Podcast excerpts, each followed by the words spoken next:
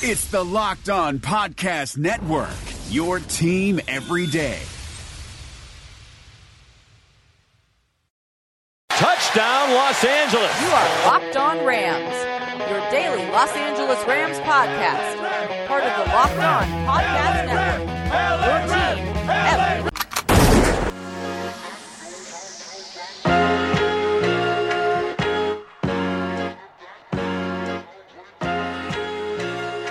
Rams Nation. What's happening? What's good? It's your boy Bear Motter of Rams Podcast, but this is Locked On Rams. It's the Wednesday edition of Locked On Rams. Today's episode is brought to you by Built Bar. Built Bar is a protein bar that tastes like a candy bar. Go to BuiltBar.com, use the promo code Locked On, and you get $10 off your first order. So we are back here on the Wednesday edition. Really great to be back on the mic. We are down to 3 days a week. So this week we are Wednesday, Thursday, and Friday. We've got a special episode coming to you guys tomorrow. So stay tuned for that. Kind of a roundtable discussion, and I'll let them kind of explain it tomorrow. But we have a really good special episode that's going across the whole network. So I hope you guys enjoy that. I know I'm really excited to hear that. But for today, we got Jake Ellenbogen with us. Always probably my favorite guest here on Locked On Rams. Jake, welcome into the show. How you doing, my friend? Oh, I'm great, Bear. Thanks for having me on. I'm excited to talk some football with you. And that's what we're doing today. We're getting back. We've had some really fun conversations over the past couple of weeks, kind of going back in the history books. You did a really fun Madden series where you played basically the greatest Rams team possible versus another greatest Rams team possible, which is really fun. But we're going to get back to kind of today's football, today's era. We're going to talk a little bit of all of it today. We're going to talk O-line. We're going to talk QB1. We're going to talk a little bit of defense, as well as going to put you on the spot a little bit later in the show for a breakout candidate in 2020. So with all that good stuff, you guys know where to find us. You can find Jake at JK Bogan DTR, as well as Downtown Rams. You can find me at LA_Rambling Bear, as well as Locked On Rams, all accounts as far as that goes. Spotify, iTunes, Google Podcasts, Himalaya is where you find the podcast. Hit subscribe. We always appreciate hearing from you guys, so feel free to reach out with any comments, questions, or concerns. So all that good stuff out of the way, let's just jump into today's show. With this downtime leading into the 2020 season, it's ranking season in the NFL, so let's look and see where some of the national experts have placed the Rams in certain categories. I'm Bear Motter of Locked On Rams. I'm joined by Jake Ellenbogen of the Downtown Sports Network, and this is your lead story. Jake, with this being one of the quiet times in the NFL, as we're leading closer under 100 days to the NFL season, we see people from different media outlets putting up a ranking list, and no matter if you buy into them or not, there's always a fun debate that kind of comes out the other end of this. So I want to chat over a few of those here in our first segment. One that really caught my eye the other day was the ranking of O-lines in the NFL, and it was put together by Gil Brandt.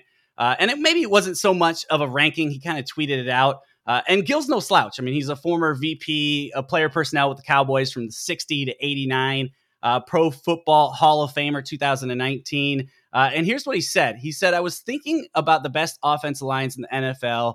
There are six I came up with. How do you rank them, and who am I missing?" And he put the 49ers, the Colts, the Cowboys, the Saints, and the Rams. And he actually had the Rams as fifth there.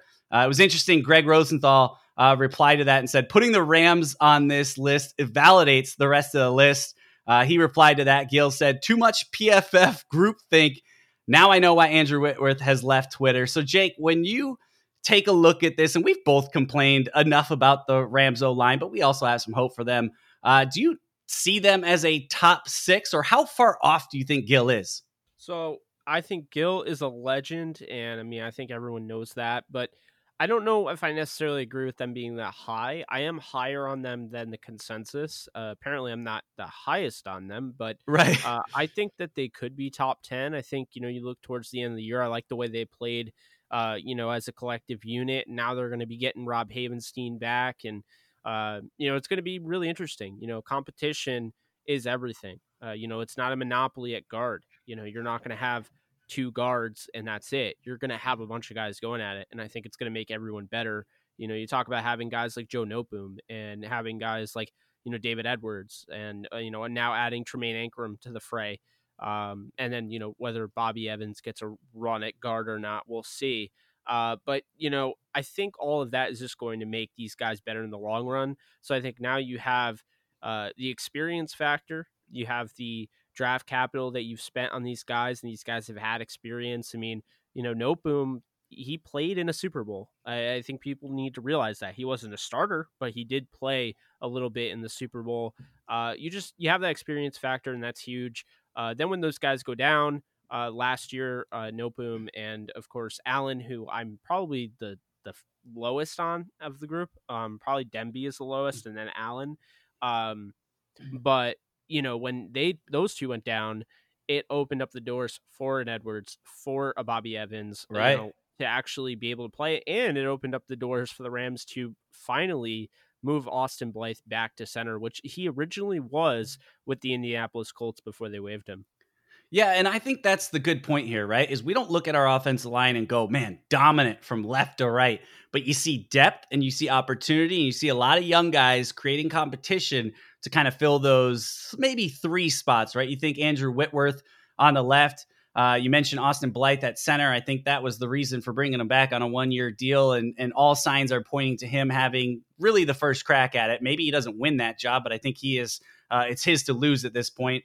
And then Rob Havenstein returning and being healthy last year was a really big down year for him. If he can kind of turn it back. But you also realize that there's a couple of those second year guys that you mentioned that are going to have a crack at other positions, depending on where it goes. That's David Edwards, Bobby Evans, Austin Corbett, who I'm like still want to see more of because I forgot him. Yeah, I'm a big fan of Austin Corbett, so I'm because I go back to these transitional players, and I go back to Dante Fowler a lot. Came over midseason, performed pretty well, but then that offseason, he really grew. And yes, he has guys like Aaron Donald on the front to help him out, but Austin Corbett or that left guard is going to have Andrew Whitworth right there to help him out. So I'm really curious to see who kind of rises to the top, and competition is something that I absolutely love at this position.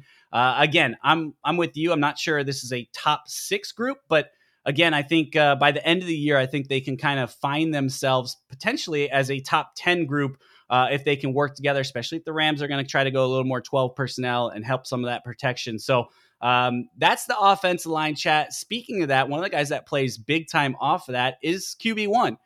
Quickly, another list that caught my eye, and this one still isn't complete. And I'm not saying I'm a huge fan of this guy or I'm against this guy, Chris Simms, but he's created his ranking of QBs. And Jared Goff came in at number 24 on his list, just in front of Drew Lock and Joe Burrow, and right behind Sam Darnold. So Jared Goff was 24. Sam Darnold was 23, followed by Daniel Jones at 22. Baker Mayfield, 21, your favorite guy, Jimmy G at 20, and then Derek Carr at 19. So how do you feel about where he lands on the list coming off of a down year? Does it make sense to you, or do you think he deserved to be ahead of some of these young guys like Darnold, Daniel Jones, and Baker Mayfield? Well, I think it's ridiculous. I mean, I'll be honest with you. I know Jared Goff played not the best last year, but let's not act like Baker Mayfield played any better. Baker Mayfield had not had a better season than Goff, arguably, in his entire career. So I don't know how he is better than Jared Goff. And this is coming from somebody that likes Baker Mayfield. With that being said, Derek Carr, that's laughable. I think Derek Carr is one of the worst starting quarterbacks in the league, and I think Marcus Mariota is better than him. And he'll be starting by the end of the year. Mark my words. But, then Jimmy Garoppolo is a total joke to put him ahead of Goff. I think people forget at one point, like the Rams, while their defense came on strong in the Super Bowl season, Jared Goff had two almost perfect games. He had a perfect game he threw against the Minnesota Vikings week 4 on Thursday Night Football. That is the greatest game that I've seen in the last 10 years of any quarterback. And then he had a near perfect game against the Kansas City Chiefs, who were, by all means, probably the best team in the league.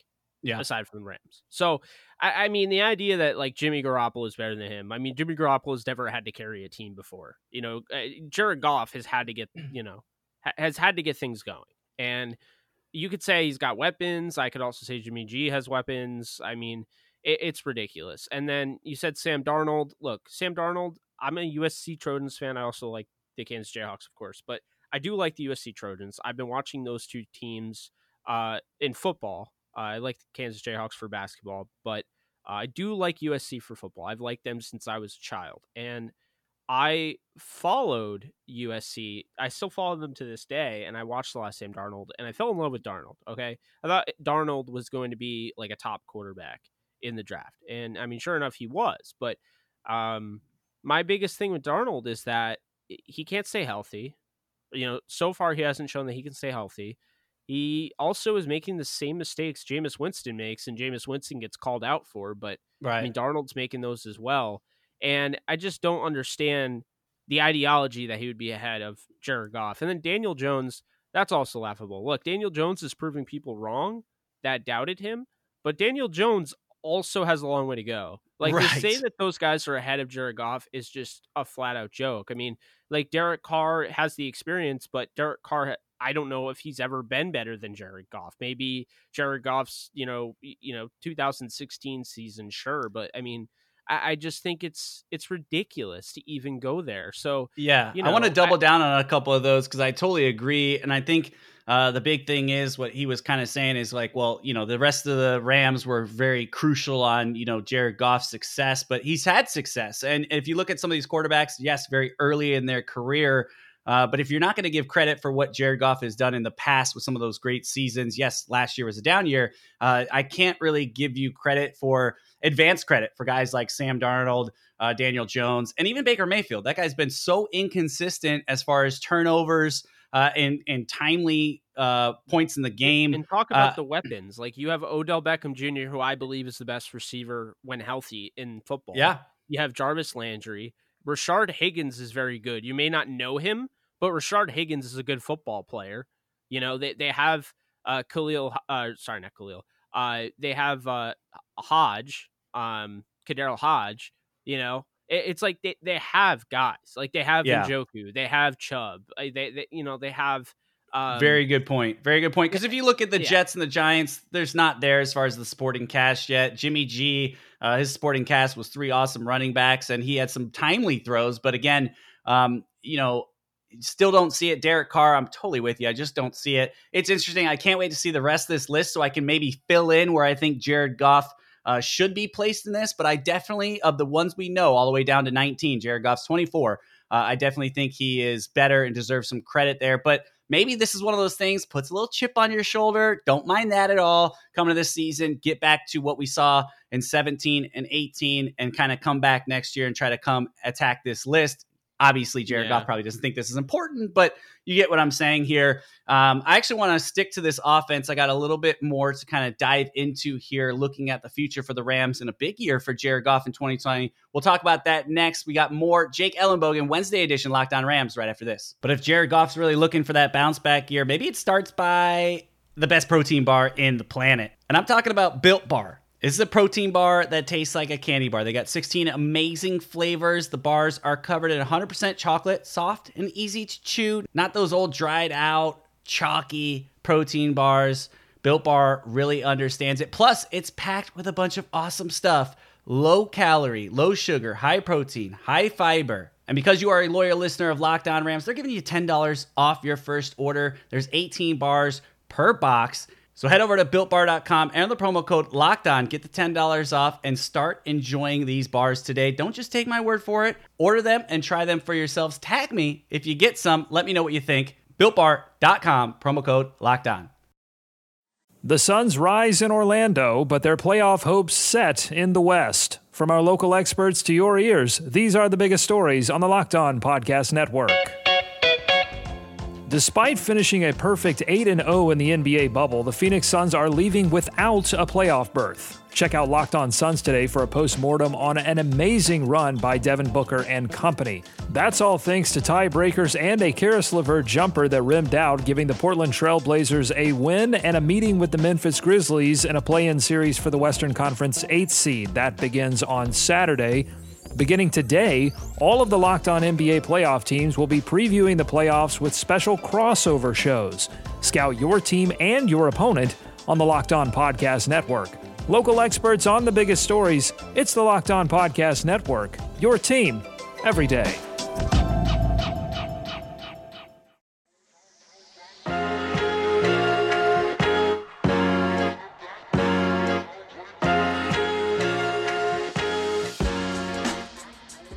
So let's pick up where we left off. We're talking Jared Goff. We're talking this offense. We got the O-line in our eyes trending up in some sort of fashion, right? Finished the season really strong. Got a lot of depth there.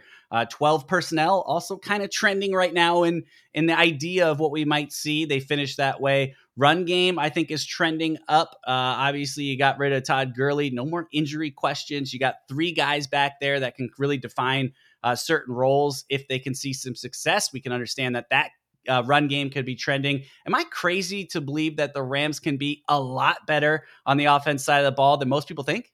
Yeah. I mean, you know, I guess, you know, the thing is, like, you know, we were talking about Jared Goff and everything, like, you know, the Rams, just in general, just because I do want to go back to when we were talking about Jared Goff. I do want to let people know I had Jared Goff ranked at 14th overall. I think that's pretty. That's about where I have it internally in my head, is right in that middle teen area with an opportunity to move, right?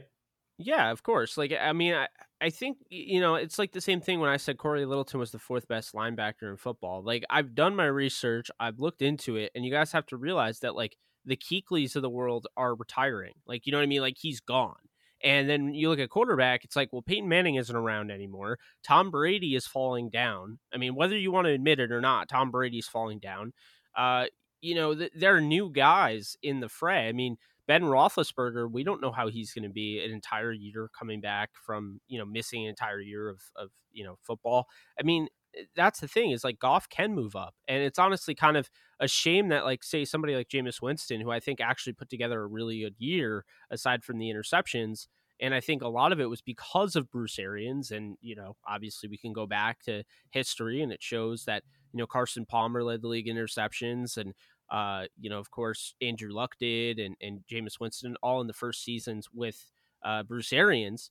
But I think somebody like him could argue that he's in the top 15. So, I do have issues with that list. I also felt like towards the end, we were just kind of, you know, listing however we wanted. I mean, there's no way that you can say Tua Tagovailoa is that much worse than, you know, Taysom Hill. I mean, Taysom Hill's thrown like 11 passes. Yeah. You know what I mean? It's like, why is Taysom Hill even on this list? You know what I mean? Yeah. Justin Herbert's better than Trubisky and Haskins, but we've never seen Herbert play. So, like, I don't understand how that would be the case. And then how are you quantifying that, you know, Gardner Minshew isn't on the same tier as any of the rookies that were, you know, he played with that year, when arguably Gardner Minshew might have been the best quarterback of the bunch, and playing with, like, literally nothing around him. And then Teddy Bridgewater, who went undefeated for the Saints, he's 29th. Like, I don't understand. And this is coming from somebody that's never been a huge Teddy Bridgewater fan.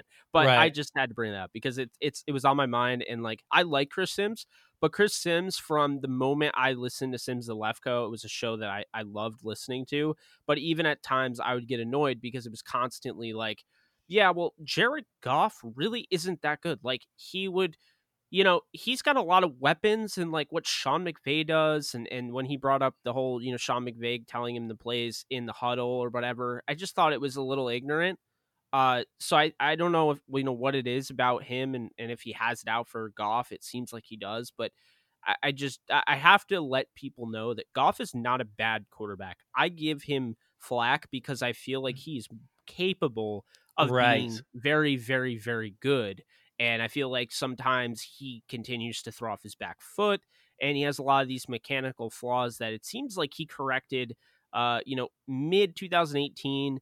And then you saw 2019, like he relearned all those issues all over again, like constantly throwing off his back foot and throwing those ducks. Definitely. And I think a lot of that came from the inconsistency up front. You go back to the stat of that offensive line. They were the least, or Jared Goff was the least sack quarterback due to his offensive line. They gave up the least amount of sacks in 2019, but that didn't mean that he wasn't under pressure, right? He was throwing the football away, a lot of turnovers. So there still needs to be things cleaned up, but I think that was part of it, right? He just never looked comfortable early in the season back there. And you talked about some of those bad mechanics that maybe he dipped back to. So it's a big prove it year for him. I definitely understand that 2020 is going to be a lot on his shoulders, especially when you look at his running backs, and there's not a ton of experience outside of Malcolm Brown there. And then you're looking at Robert Woods and Cooper Kupp. Those guys are awesome. wide receivers to have, but you also have Tyler Higbee. So he's going to have to lean and become more of that point guard that we saw in that 17 and 18 season and just kind of distribute the ball, take care of it, and really come in strong. So it's a big year for him. I totally agree on that, but I think we're also on the same page that he has this potential to be a lot better than what we saw last year. So we're going to have to wait and see because, the team has not come together yet. And that kind of leads me to the next conversation. According to Albert Breer of Monday Morning Quarterback, the Rams will reopen their facility, the coaches, on June 15th. I believe that's Monday. But it's on an optional basis. In other words, if coaches want to go back to the building next Monday, they can. But if they want to keep working from home, that's also allowed. The Rams have done really well so far at working remotely from everything that they've put out. Some of the NFL coaches are already returning. You're looking at Zach Taylor and the Bengals, Mike Tomlin of the Steelers, and Matt LaFleur of the Packers have all kind of returned to the facility. How encouraged are you by this step? And what are your thoughts as far as how the Rams have been handling all this so far? And do you think they need to run right back into the building if allowed? Yeah, I don't know. Because, I guess it really depends on the comfortability right now. You know, if they feel like they can get things done in a more, timely fashion and things are going well working from home, then, I guess they should just continue doing that until it's, they feel comfortable. I think that's why they leave it up to the option because, you don't actually know. Everyone has a different circumstance. I will say this to you, Bear, I still, for the life of me, don't understand how all these millions of dollars we're talking about, these athletes are being paid and these coaches are being paid and they can't get like a decent webcam. You notice that? Like, it's like, yeah, they're doing all this Zoom stuff and it's like, they weren't prepared for this. So like their webcam, it looks like it's like one of those old webcams I used for AIM Messenger or whatever. Like it's like way out there and like the quality's awful, but that's neither here nor there. My point is that it's either going to work one way or the other. People are going to want to go back or people are going to want to stay in. I think you're more likely to see a Belichick and his squad go back before a Sean McVay and the Rams, who are, obviously McVay is more of he's a newer coach. He's more adapted to today's lifestyle. Whereas, Belichick is, I'm not going to say set in his ways, but right. You know what I mean? Like yeah. I feel like the older coaches will likely want to just be back in the building where I feel like, the Shanahans, the McVays, honestly, I'm a little surprised Zach Taylor's one of them that's going, but those type of guys I would imagine will probably stay home a little bit longer than the others. Yeah. And I'm curious because Les Snead said many a times they've been doing these type of meetings for a couple of years. So they were kind of a step ahead compared to some of the teams in the NFL. And if they've really found a way to hone it in and find good value in what they're doing, there isn't really a point to coming in, especially when it's a limited basis and certain coaches. Maybe it's nice for those guys to get together for morale's sake, but it seems like the Rams have kind of put themselves in a good place, both mentally and while taking advantage of what they can right now. So we'll see how it all goes. I think it's going to get really interesting. We've heard a lot of the rules and regulations coming out that, in the locker room, 6 feet apart, and how they're going to try to implement to get players back in. So we'll see just what it's going to be like and when the Rams are going to come back. We'll find out on Monday if they head back to the facility or not, but definitely something to keep an eye on. But lastly, I want to jump it over to the defense side of the ball. So we'll step away really quick. We got more Jake Ellenbogen. We're talking defense and potential breakout stars in 2020. Now, if we're talking breakout stars, we've got to mention RockAuto.com. This is a family-owned business serving auto part customers online for 20 years. Go to rockauto.com, shop for auto and body parts from hundreds of manufacturers. With ever-increasing numbers in manufacturers and models, it's now impossible to stock all the parts you need in a traditional chain front store. Why endure the often pointless and seemingly intimidating questions and wait while the counterman orders the parts on his computer, choosing only the brands his warehouse happens to carry? Instead, you have a computer with access to rockauto.com home and in your pocket. The rockauto.com catalog is unique and remarkably easy to navigate. Quickly see all the parts available to your vehicle and choose the brands and prices that you prefer. Go to rockauto.com right now and see the parts that are available for your car or truck. Right in Locked On in the How Did You Hear About Us section so they know we sent you. Amazing selection, reliably low prices, all the parts your car will ever need. RockAuto.com.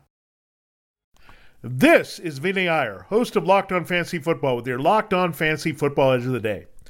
Tight end is a prime position for finding fantasy football sleeper value in 2020. After George Kittle and Travis Kelce go off the board early, don't worry. You can wait and still get some great return for a starter at the position.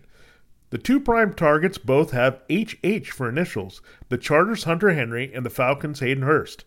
A healthy Henry can have a monster downfield receiving season for new QB Tyrod Taylor and carries high TD upside. As for Hurst, he's stepping right into the productive spot vacated by Austin Hooper in Atlanta as key support to Matt Ryan, Julio Jones, and Calvin Ridley.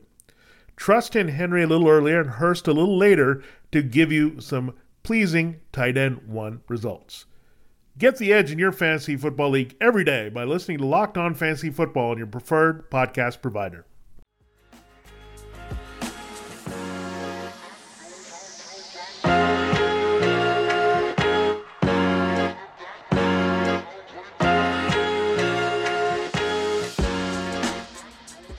So, Jake, as you look at this defense, and there's so much to get excited about, obviously it starts up front with Aaron Donald, which is just the greatest thing ever to always have him as the go-to guy. And it's funny, I saw recently, as we're talking lists, I saw a redrafting over the past 5 years, and still Aaron Donald was drafted fifth. It was shocking to me that he wasn't first overall pick. I get it. You want a quarterback, whatever, maybe. But top three, he dropped to 5 to the Dolphins. That kind of still got me. I mean, I think that would be huge value if you redrafted and got Aaron Donald at 5. That would be amazing.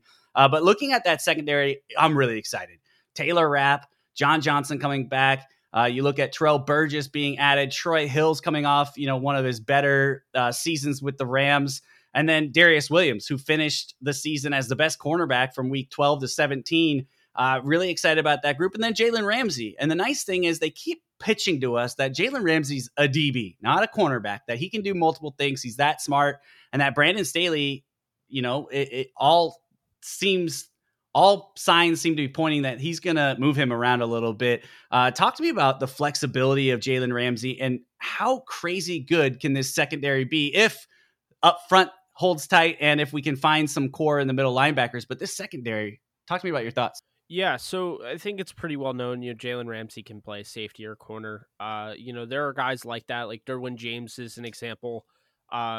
Just guys that have really fluid hips, can move very well in space, can work in between the numbers or outside the numbers, as a boundary corner or, as a slot corner, but can also play, center field. And, the key to that is you have to have somebody that has the athleticism at the back end. And somebody like Jalen Ramsey does, somebody like Derwin James does, obviously Eddie Jackson does. So, I think more or less they might use Jalen Ramsey kind of like how I've been saying how the Rams needed an Eddie Jackson type of guy for the Vic Fangio scheme, if that's how that's going to happen. I think it's very imperative because, the thing with the Bears of 2018 is that they tried to impose their will off the defensive line, having guys like Khalil Mack and Leonard Floyd and, of course, Akeem Hicks. But on top of that, they were really feisty because if they didn't hit the quarterback and at least they pressured him long enough, he could make a wrong decision. So you had basically Prince Amukamara and Kyle Fuller playing bump and run. And you basically just said, go out there, cover your guy. And then what's going to happen is, the quarterback is going to get baited because we believe in your ability to cover man to man. And we're going to play one safety out in center field. And that safety is going to be able to cover the length of the field and cut off any passes thrown over there. And that's the thing. That's why Eddie Jackson was arguably the defensive player of the year after Aaron Donald, in my opinion, because he allowed that to happen. When you have a guy that has that range, that can happen. And so what you saw is oftentimes you had a quarterback that thought, well, I only see one safety. There's no way he's going to get over that side of the field. I think I got this. And I trust my receiver, say Larry Fitzgerald against the Kyle Fuller. Well, the thing is, Kyle Fuller didn't even have to do much of his job because even if you're trying to throw Larry Fitzgerald, guess what? Eddie Jackson was right there. Yep. So that's the thing is I don't know 100% if you should just completely take, Ramsey and move him to safety. I'm not saying that you should, But I am saying that you could, in situations where you know that, you know, teams are more prone to go deep down the field, and you have somebody like Garoppolo last year who won a game against the Rams by kind of throwing a heave down the field to Emmanuel Sanders. I know people know what I'm talking about. That doesn't happen if you have somebody like Jalen Ramsey playing in that. I think that's situation. I think that's what I'm absolutely excited about. This team right now is looking at the ability to one play. You give them this look of outside corner of Jalen Ramsey, and then maybe the next possession you come back and he's all of a sudden in the middle of the field. And as a quarterback, you're trying to always pick up maybe where he is and some of the other guys are at. And it really puts you on the spot to continue to be on your toes and find different ways to get around that. Quick follow-up question. Who do you think leads the team in interceptions next year for the Rams? That's an interesting one, but I'll go Jalen Ramsey. Okay. You know, I could definitely see John Johnson. I could definitely see Darius Williams, to be quite honest, but I'm going to go Jalen Ramsey. I'm glad you said that, because I could see like three guys with, you know, three interceptions and have like a battle almost near to the end. And you talked about Darius Williams right there at the end. I mean, this guy really almost should have had 4 interceptions in just his 4 games that he played or whatever it was near the end of the season where he got a lot of time. He dropped 2. Yeah, he dropped 2, and one was an interception that they ended up calling, I think it was pass interference or defensive holding, and it came back, and the guy slipped. So there was a potential for him to really have huge numbers to close out the year. We'll have to keep an eye to see what his playing time is, but if he can produce the way he did that way, it very well could lead the team in interceptions as well. The last question I got for you, and this could go offense, this can go defense, but when you look at this roster, outside of kind of the big names that we constantly talk about, who is kind of your under the radar player, breakout star of 2020 that you're excited about? Yeah, this is a tough one for me because, you know, I really feel like you can't put Cam Akers because he, you know, was the first pick in this draft. You can't really even put Van Jefferson because he was the second pick in this draft. I don't even think you could pick Burgess. So, you know, I'm going to say, wow, this is kind of tough, honestly. Screw it. I'm going to say Darrell Henderson because I think that, you know, at the end of the day, and this is, I figured out my comparison for the Rams backfield. The Rams backfield is going to be a lot like Shanahan's backfield, you know, running back by committee with Malcolm Brown. But make no mistake, that won't be the case moving forward. I think in the future, I think it's going to be the Cam Akers, Darryl Henderson 1-2 punch show, similar to D'Angelo Williams and Jonathan Stewart of the Carolina Panthers many years ago. I think that's what you're looking at. I think they're two guys that have, you know, different types of strengths. You look at Cam Akers, I think he can be your complete back. You know, he's got the size. He's not a Todd Gurley at 6'1", but he's, you know, 5'11". He's 21 years old, so he's pretty young. And this is somebody that has already had experience running behind literally nothing on the offensive line. I mean, the post Jimbo Fisher era of Florida State football is probably what you would call the bubonic plague era. Yeah, sad. Very, very sad. I mean, it's very bad. So, you know, he is used to running when there's nothing around him. So that's only going to make him a better runner. But he finishes runs. He puts his head down. He finishes runs. He runs through arm tackles. He runs through, you know, full on, you know, we're talking, you know, wrap up type of tackles, form tackles, you know, has a nice stiff arm, can make a man miss. I mean, he has home run speed. I mean, he's got that 4.4 speed, but Darrell Henderson also has that speed. Yes. Darrell Henderson is shiftier. He's smaller. He's slippery. And I think he's going to have the ability to make, you know, pass. He's going to be able to make something happen out of the backfield as far as in the passing game. So I think they both will, but I think these two are going to complement each other so well. And I think that was the Rams' vision all along. You probably look to start Malcolm Brown to start the season. You know, the Rams tend to kind of go easy on the rookies. They've been doing it since, you know, Aaron Donald in the previous regime with Jeff Fisher and, of course, Todd Gurley. But, you know, I think you'll have that honeymoon phase with Malcolm Brown, you know, getting, you know, the introductory part over with, and then they'll probably start to go more to Akers and Darrell Henderson. And I'm not going to say that they'll phase Brown out, but I definitely could see them, doing so later on in the year, maybe just focusing more on developing Akers and Henderson, and then next year not bringing back Brown and maybe just keeping, John Kelly as a third guy or Xavier Jones, because I think, the thing that's worth mentioning is the Rams organization, since Les Snead has been there, have hit home runs on UDFAs. And that has definitely been the case. I think Trey Watts was a good one, and he unfortunately just, didn't get really much of an opportunity. And Malcolm Brown is another one, former. I want to go recruit from high school, and he went to Texas and went UDFA. I think that's kind of the route they'll go. But I think those are the two guys. And Darrell Henderson, since everyone just wants to forget about this guy, I think he's your sleeper breakout player.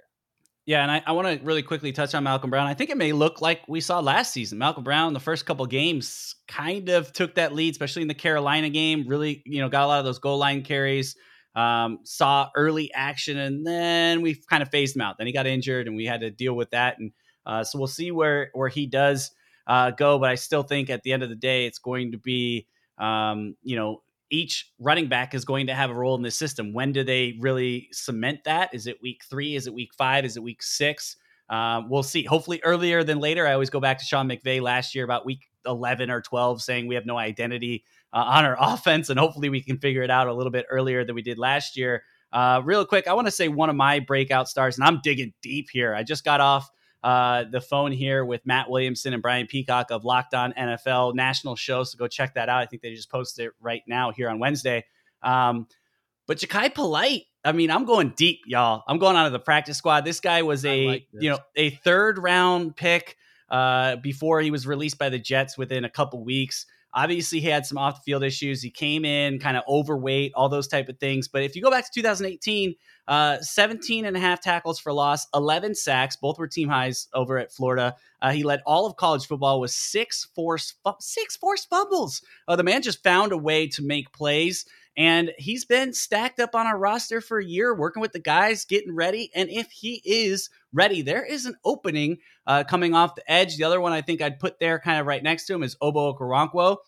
They're going to get opportunities. Can they take advantage of that?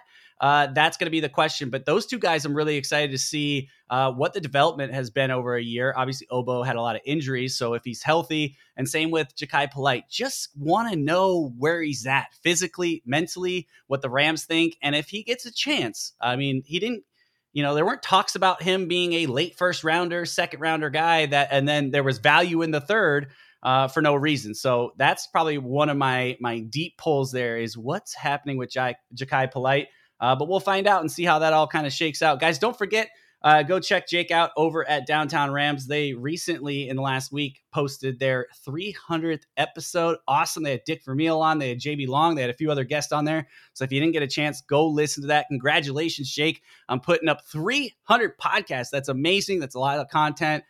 We've been telling people forever. Downtown Rams is putting it up. Now they got the Downtown Rams network teams all over the place. So congratulations. That means a lot to see you doing that from another podcaster. I totally tip the hat to you, my friend. I can't wait till next week or the week after, whenever we get you back on. I can't wait to talk to you again and keep diving into this because we are under 100 days. I think we're about 95 days away now, maybe a little bit less towards football. So it's getting closer, and we've got probably some more lists to break down, but we appreciate you and look forward to talking to you again.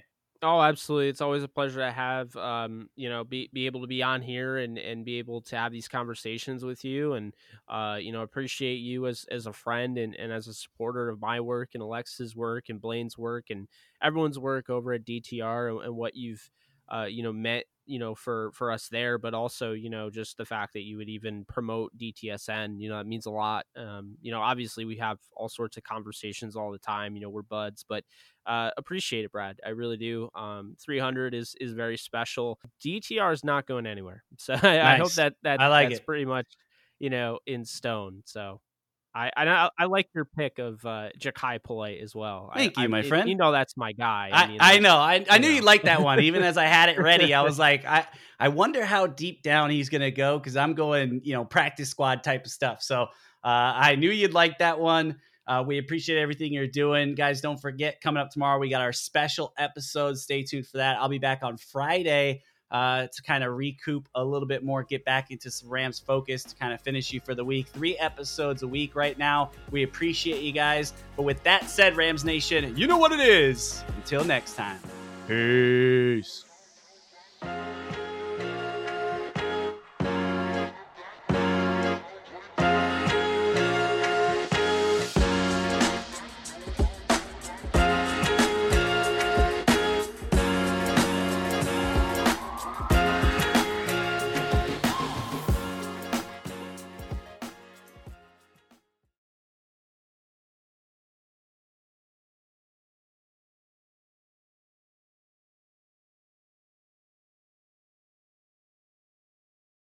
Hey, Locked On listeners, you already love our network of NFL shows, so why go anywhere else for the fantasy football information you need to know for the 2020 season? You just need to check out Locked On Fantasy Football, hosted by me, Vinny Iyer. We're counting down to the season by breaking down players and teams every day. It's no nonsense, straight to the point, smart fantasy football analysis that has only 2 goals in mind, helping you dominate your drafts and win your league championship. That's Locked On Fantasy Football, only on the Locked On Network.